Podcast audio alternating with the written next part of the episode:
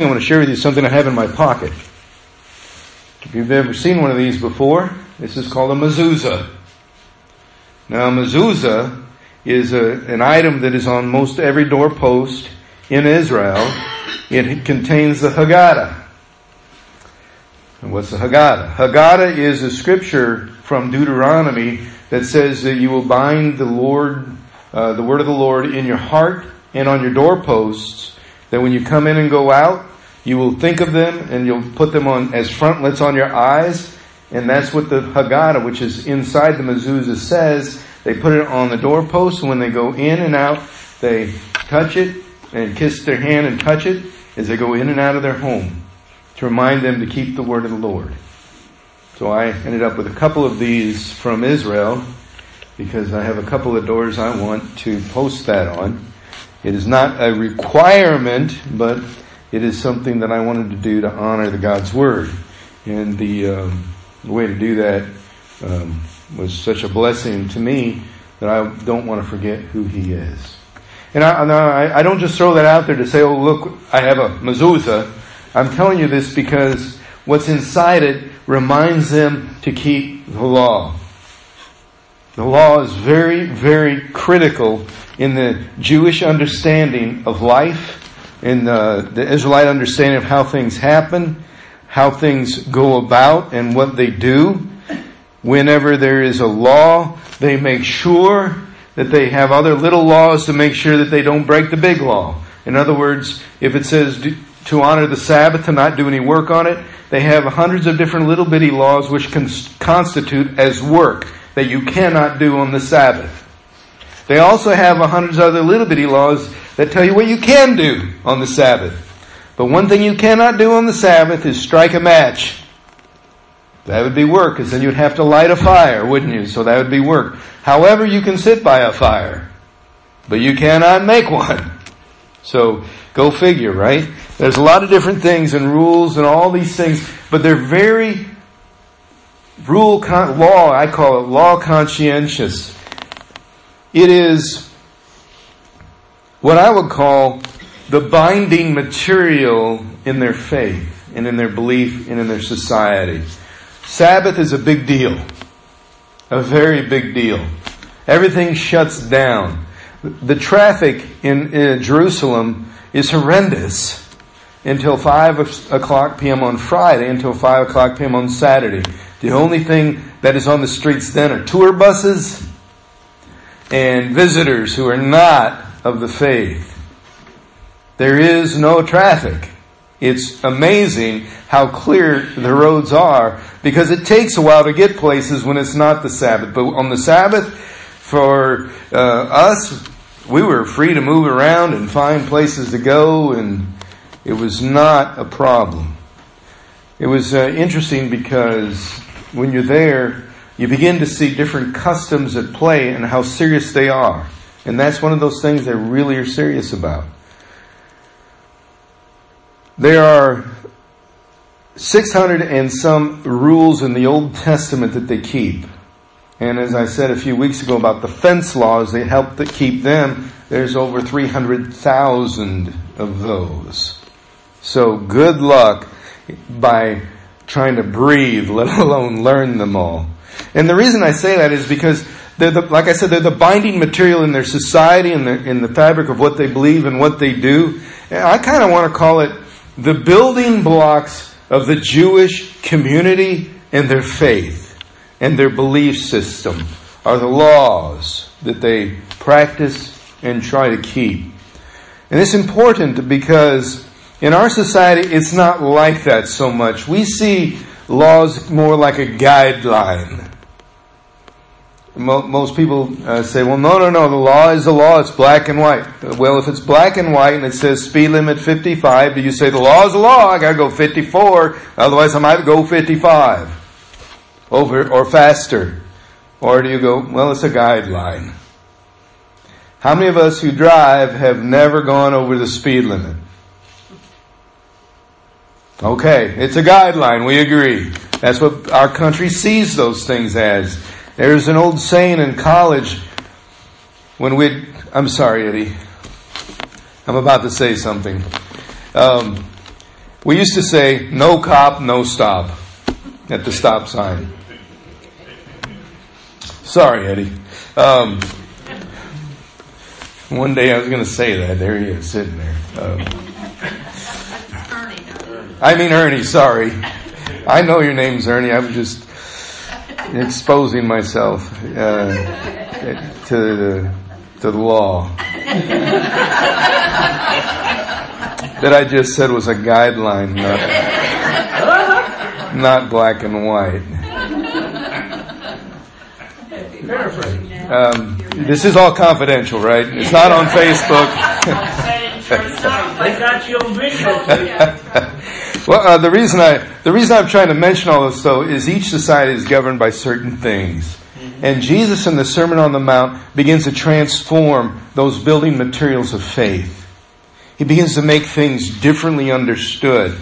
Now, I'm going to um, pull a couple pieces in here for you that are related and they all fit together, so bear with me. But I want to share with you, first of all, in my life and in all the work I've done, I've never been a good mason. I've poured concrete, I formed it, I fashioned it, but you know by looking at what I've done, I'm not a good mason. I can get the job done, but you don't want to hire me to do it. I don't even want to hire me to do it. That's why I don't pay myself to do it. My gifts lie elsewhere. And thankfully I have other ones, otherwise I would be in trouble. Now, if I were told, like the slaves were in Israel, uh, for the Israelite slaves in Egypt when they were in bondage, how to mix mortar, how to build bricks, how to put them together, I could learn. After all, that's what they did. They learned. They were forced to do this. It was slave labor with taskmasters, making sure that the required amount was made every single day. There was an allotment. And uh, when the plagues came along, it got worse. The mortar that they made made bricks. And the bricks that they made made walls for Egyptian building projects. Homes, temples, pyramids possibly.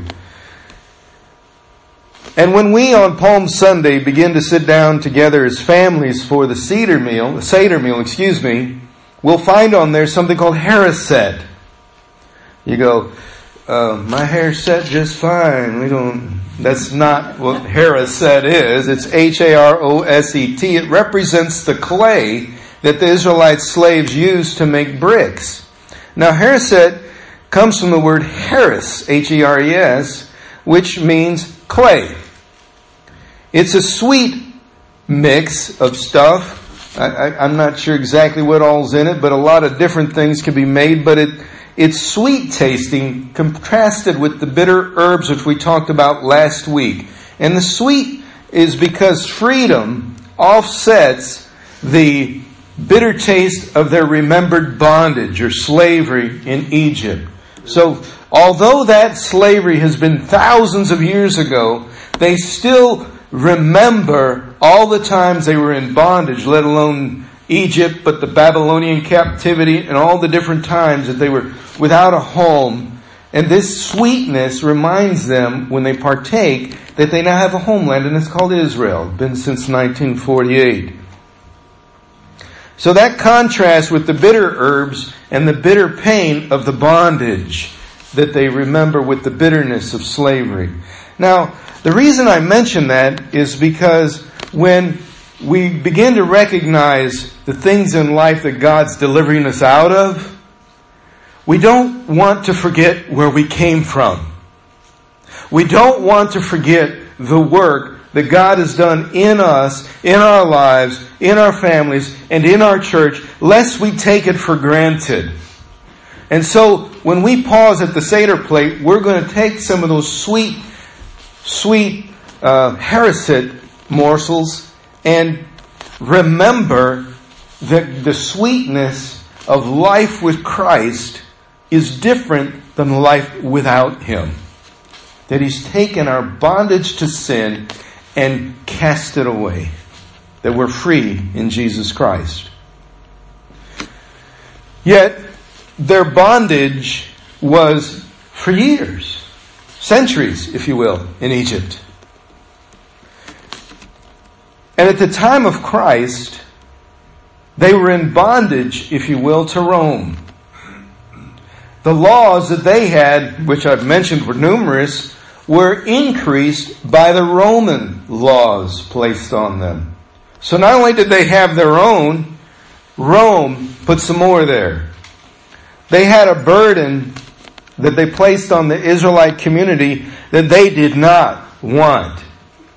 It was not something that they said, Oh, great, Rome is our leader, we're under Caesar. They, they argued with Jesus over this several times, and even the Roman authorities and scribes and Pharisees trying to trap Jesus said, Do we pay taxes to Caesar or not?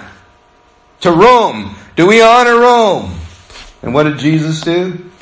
He took a denarius and said, Whose image is on it? And they said, Caesar's. And he said, Well, then give to Caesar what belongs to him, but give to God what belongs to God. You understand what he's saying? He's saying you're under bondage only because what goes to Rome is from Rome. The coin, the, the, the money supply was Roman. And give that back to Rome. But what God gives you, give that to God. Your loyalty, your allegiance, your hope, your faith your love. They didn't like Rome so bad that a few years after the crucifixion and resurrection of Jesus Christ, a revolt and basically uh, an uprising occurred against Rome that ended up with the burning of the temple and the destroying of it in the year 70. Talk about anger toward Rome, that would have put it over the top. But it just so happens that at Masada, some holdouts also died there where we were and uh, did so to avoid Roman persecution, took their own life. That's how bad it was. And so Roman law dictated much of how the Israelite nation lived their lives when they paid taxes, where they could go, kind of land ownership was under their uh, rule as well. And uh, I thought about how Paul began to say we're under grace and not under the law, the power of the law. And I think he was trying to give some people some comfort under the Mosaic law and all those binding laws, but also the Roman law. That grace is bigger than that.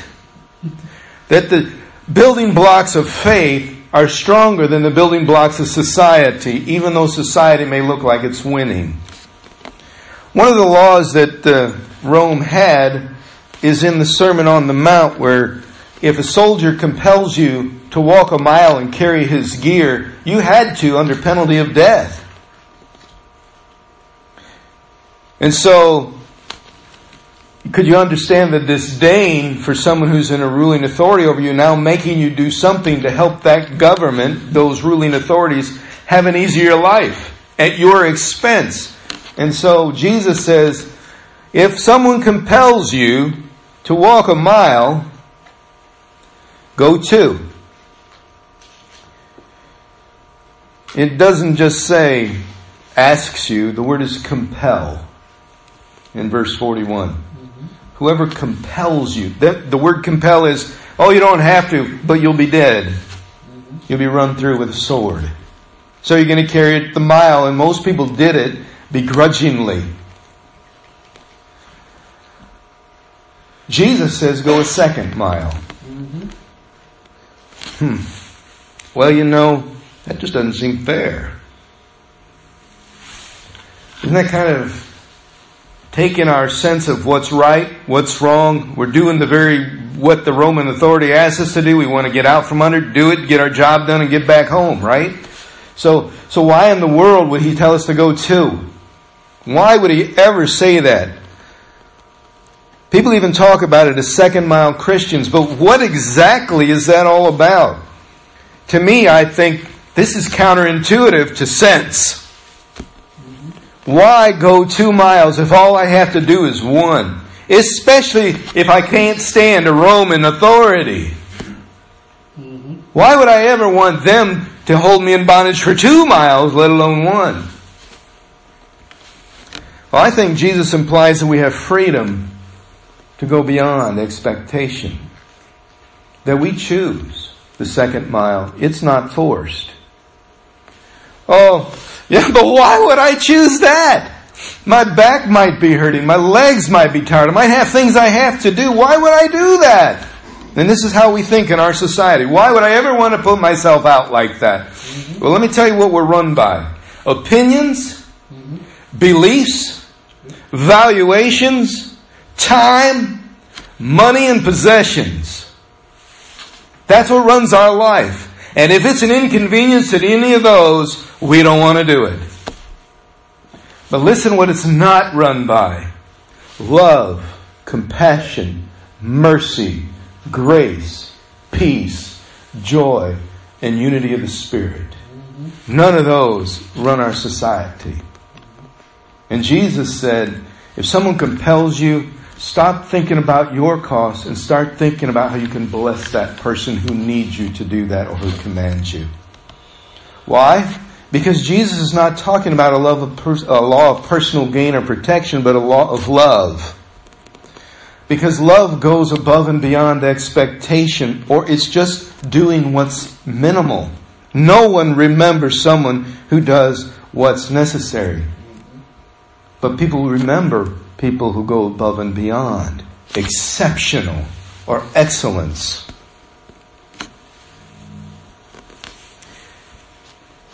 The reason Haroset is sweet is because it reminds of what used to be forced on us as, as in bondage. And we all were subject to bondage. Some folks still are by beliefs, personal values and mindsets, uh, voices from the past, things that tell us we can't do certain things when it's just not true. Because what God calls us to do, we're able to do. We are more than able as a church to do everything God asks us to do, or He would not ask us to do those things. We are not too small. We're not too big. We're the right size for what God asks us to do. And He makes up the difference of what we think we can't. But the sweetness is, is to realize that that bondage, that old mindset is gone. That I am free in Jesus Christ to live the gospel, to love without restriction. And that means of my own making, of society's making, of other people's expectations of me. There's a story I've been reading this book called Start. I highly recommend it. It's hilarious and painfully honest.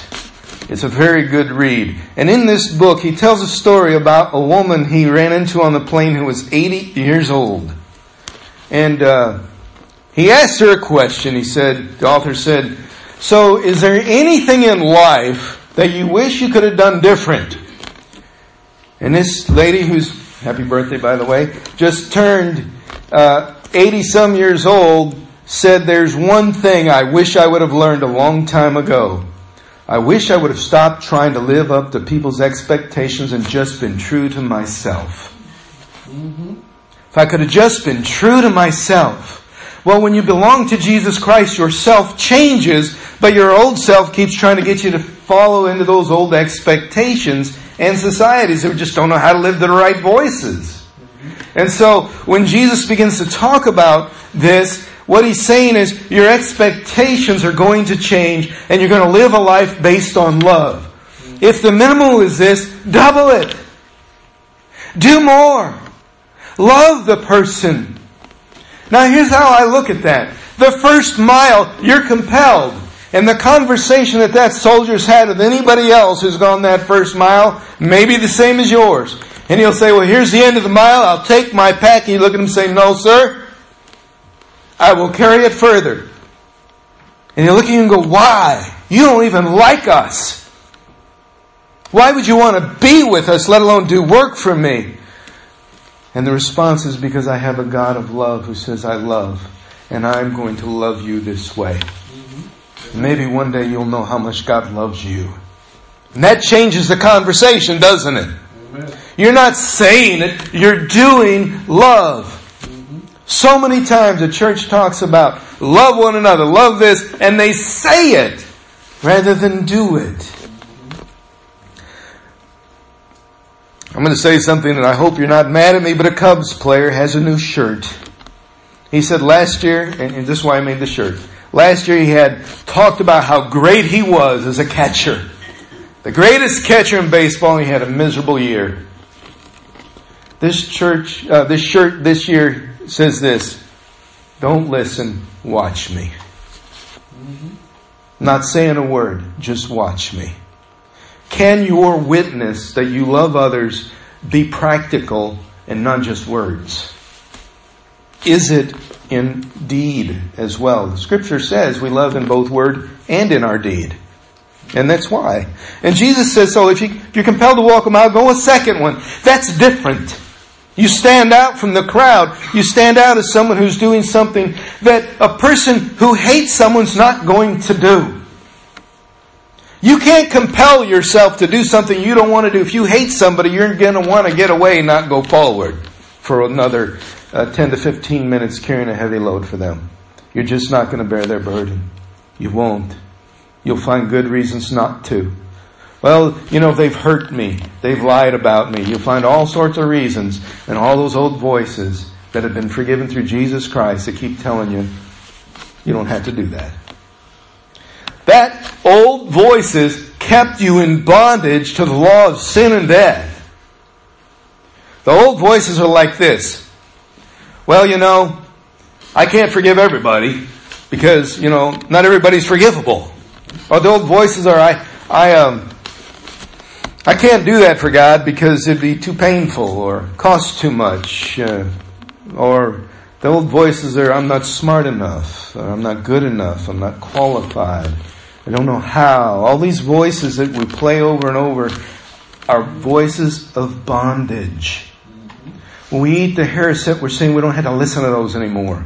How sweet it is that the voice of God says, I am accepted in my beloved. I belong to my heavenly Father. He loves me. I'm welcome in His home and there's no restriction on me in the family of God. All the power and blessing of the kingdom of heaven is at my disposal. The same power that worked in Jesus Christ, the same spirit that rose him from the dead, is alive and active in me. Amen.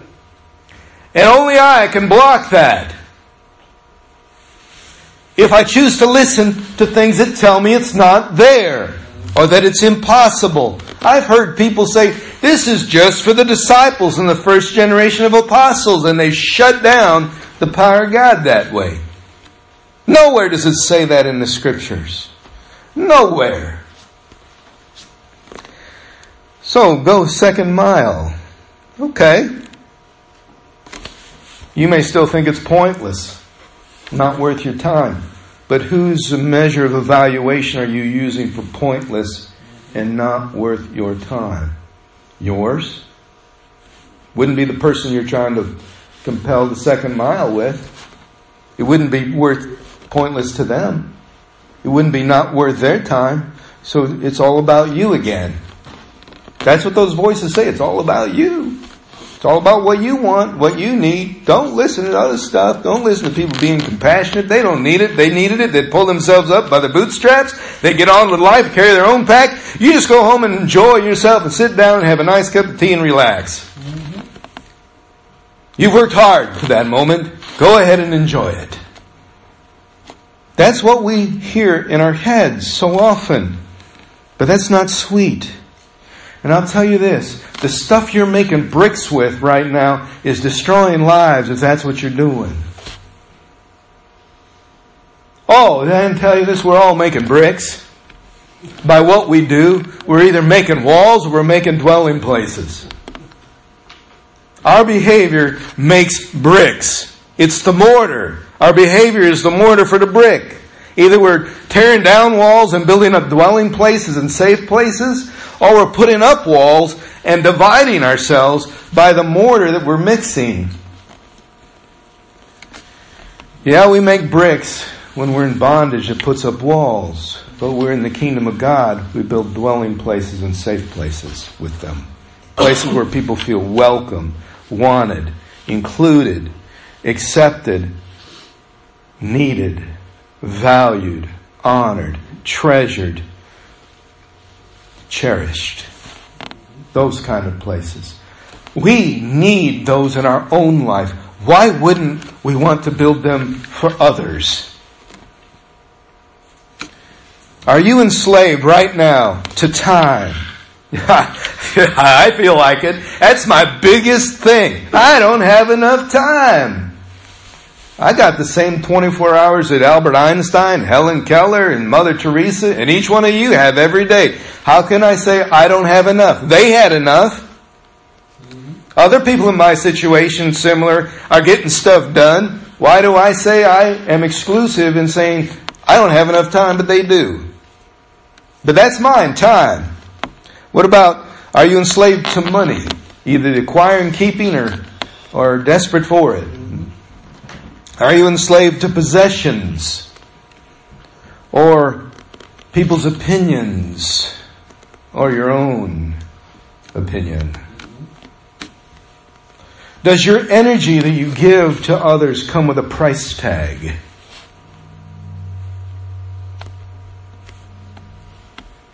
If it does, you're in bondage. Are you free enough to give things away, or is that too big of an imposition? Oh, you know, I paid for that. They need to pay me something. I want to make a profit. That's how a lot of people think. That's the world's way. Jesus wouldn't say that. If someone sues you for your coat, give them your shirt too. Wait a minute. Why would I do that?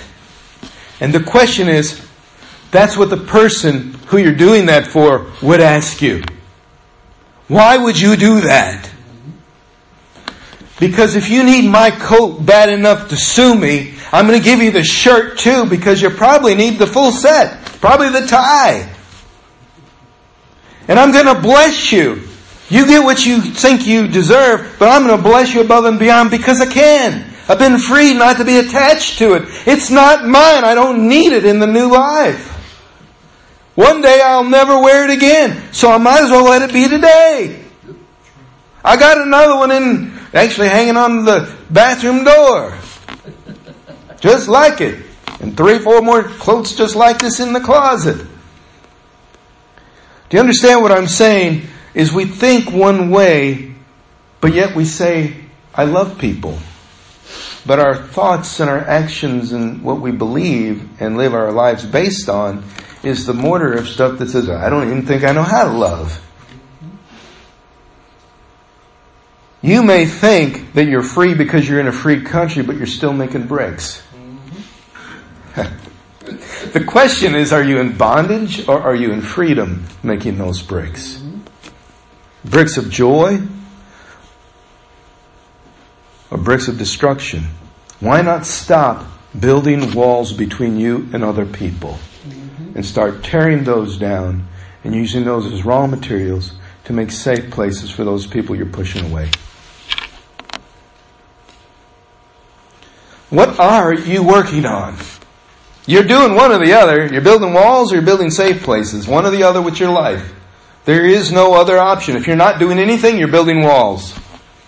There is no stagnation in this that says, well, I'm not doing anything, therefore I'm doing nothing to hurt anybody. It's not true. You got to do all the good you can as well. Everybody's working on something. Every one of us. Do you know what you're building? What are you wanting to build? Are you adding into the mortar of the thing that you're building love and peace? Is joy in your mix? Love is a key component to life in Christ. And here's what's really neat. Jesus said to the disciples in John 13, the new command I give to you, that you love one another in the same way that I have loved you, you love one another. And guess what? You can't put a law on love. And only you know if you're loving or not by your motive. Nobody else can look at you honestly and say, you did that because you wanted something else from me. They can give you their motive for you and false motives, but that's their opinion. You know, and between you and God, you know if the actions you're doing are based on love or for some other reason. And there's no law to say, well, that wasn't very loving. Because outward appearances, it looks like love no matter how you do it. If it looks loving, but you can't tell the law, look, his heart wasn't right in that moment. How can you tell? You can't for someone else. But God and the Holy Spirit within you for sure can tell you if you're acting in love. It's a key component to life in Christ. So's joy and peace. If those things aren't there, you're doing stuff out of compulsion because you feel like you got to, or it's mandatory, or that if you don't do it, no one else will, or you've got to do it so you don't look like a bad person. But love undoes the bitterness of bondage. But I have to tell you, love must be recognizable. And in this day and age, Jesus' words are more true than any other, I think, when he says to love your enemy. Bless those that curse you, do good to those who hate you, and pray for those who spitefully use you and persecute you. That's the last I want to get away from. I don't want to pray for them. You understand? Getting away from is protection. I'm protecting me like I'm threatened. But God is my protector. And if I'm going to live out the life of love, I have to be in some uncomfortable situations and make some uncomfortable choices that myself doesn't like. But love doesn't concern itself, as I read in 1 Corinthians, with self. It doesn't keep a record of wrongdoings by the other person. It always hopes. It always believes. It perseveres regardless. Amen. This is what Jesus is saying. Go the second mile. I don't know if I want to. There's your check. Mm-hmm. Are you there on love? Are you going to go above and beyond? If He compels you, then go the second one to show Him that you're free to do two. I'm going to love you for two, not one. You can't make me love you. I'm going to love you because I do already. I don't know if you're getting this yet. Loving and blessing others is often seen by yourself and the world as being taken advantage of. You feel like you're being used until you choose it. No one can take advantage of a willing person. I just gave them a hundred dollars. They use you. No, I gave it. They didn't ask for it. Nobody asked me. I just did it because I felt the love of God tell me to love them like that. Hmm. Loving and blessing others is not being taken advantage of. It isn't. Not if your heart's based on love. Do you know what taken advantage of talks about? Is that you have stuff that you have that you own, your possessions, your time, your money, belongings, thoughts and opinions, that people are trying to take from you. That you think you own it. And therefore, they've taken advantage of those things you own. Your, your opinions, your expertise, your experience.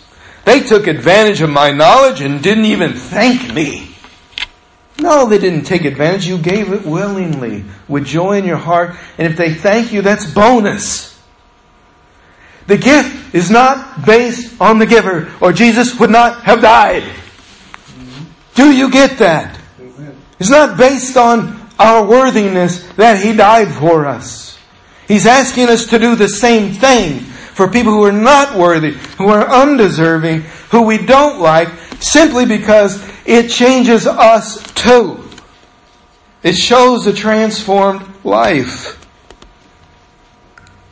When you choose to go above expectations and beyond them, above compulsions of society and being coerced, in this way you will tear down walls. And if that is not important to you yet, I encourage you to get on your knees before Jesus Christ right now and say, Forgive me, I'm a sinner I don't love and I don't want to. Forgive me. Help me see that you've called me to be better than that. Hmm. Ouch. Amen. My mantra, had it for about 19 years now, is what you give away will come back to you. what you give away will come back. Now you go, well, what does that mean? I think it means if I give away, you know, goodness, I'll get goodness back, but it means a whole lot more than that. Do you understand? In the scripture, it talks about God's word won't return void. After many days, it will accomplish what it's set out to do. You, in Ecclesiastes, he says, cast your bread on the waters. After many days, it will return to you. Uh, and I used to think, well, why would I want soggy bread? you know, minimal understanding of Scripture with that thought, literal, minimal.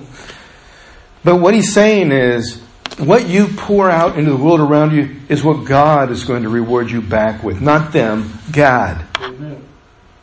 Because they're not your rewarder. You're not doing it for them. You're doing it because you love God and God's love is in your heart. And your Heavenly Father who sees you doing it will reward you. Not them. You're not being nice to someone so they'll be nice back. You're doing it because it's in your heart to love, and your Heavenly Father will reward you with His love and His kingdom. Does that make sense? So what you give away comes back to you. And Jesus says if you go one mile, you're not doing anything special. And if you love people who love you, what good is that? Even tax collectors and IRS does that. What if you loved your enemies and people who hate you and use you and went above and beyond with them, what would that say to your Heavenly Father and to you? Some people would say it says I'm crazy. I've lost my mind. Well, I would hope you lost your mind and got the mind of Christ. And I hope you're crazy enough to be a fool for Jesus Christ. And I hope that you find that the mortar of your life is the mortar of Jesus Christ, the fruit of the Spirit being built within you and to the world around you. All I can say is when the Israelites left Egypt, they quit making bricks for Egypt. But they made bricks for themselves. Mm-hmm. And they built things. And later they used stones, but they were still doing the same work with a different mindset because they were free to do it. They were happy in that. Yet it was the same work. Now do you understand why being free lets you love others without fear of being taken advantage of, losing anything? Because it's not yours anyway. And theirs is not the one to reward you. It's your Heavenly Father. And you can't do that if you don't believe in Him. And you can't do that if you don't have a relationship with Jesus Christ because it's pointless. And it doesn't make any sense. So this morning, I'm going to ask you, what's your mortar? What's in it? What are you building? What are you tearing down? What are you creating in this world and establishing? I know as a church, God has called us to rise up. Mm-hmm. To rise up means you're going to be noticed. Amen. And hopefully for the right things, but noticed by your Heavenly Father because you did it for Him and in His name. And listen to how Jesus says this. If anyone, this is, this is bottom line stuff. If anyone will give even as much as just a cup of water in my name, just a cup of water, very simple task, will by no means lose their reward in heaven. Mm-hmm. Not from the person you gave the water to, but in heaven. Mm-hmm. That's what he says. And I stand on that today. And I pray that you will with me. Would you pray with me? Gracious Heavenly Father, you've loved us with a love we don't understand or deserve or comprehend, but you say that in you we are complete. Perfect, you say. The word perfect there means we are complete and mature as much as we can be by what your love does in us. So Heavenly Father, I ask that you would help us this very day to see the building blocks we've made, the ones we've used, whether we've done things because the law compelled us, the society, or because there's a love within us that says, I cannot not love. Lord, I pray this morning that we take the steps to ensure and to guarantee in our own hearts that we're yours. And the love that you've bestowed upon us just won't stop spilling out from out of us. God, if that's not happening in our lives, then convict us, challenge us, and bring us back to repentance that we might truly be yours. Amen.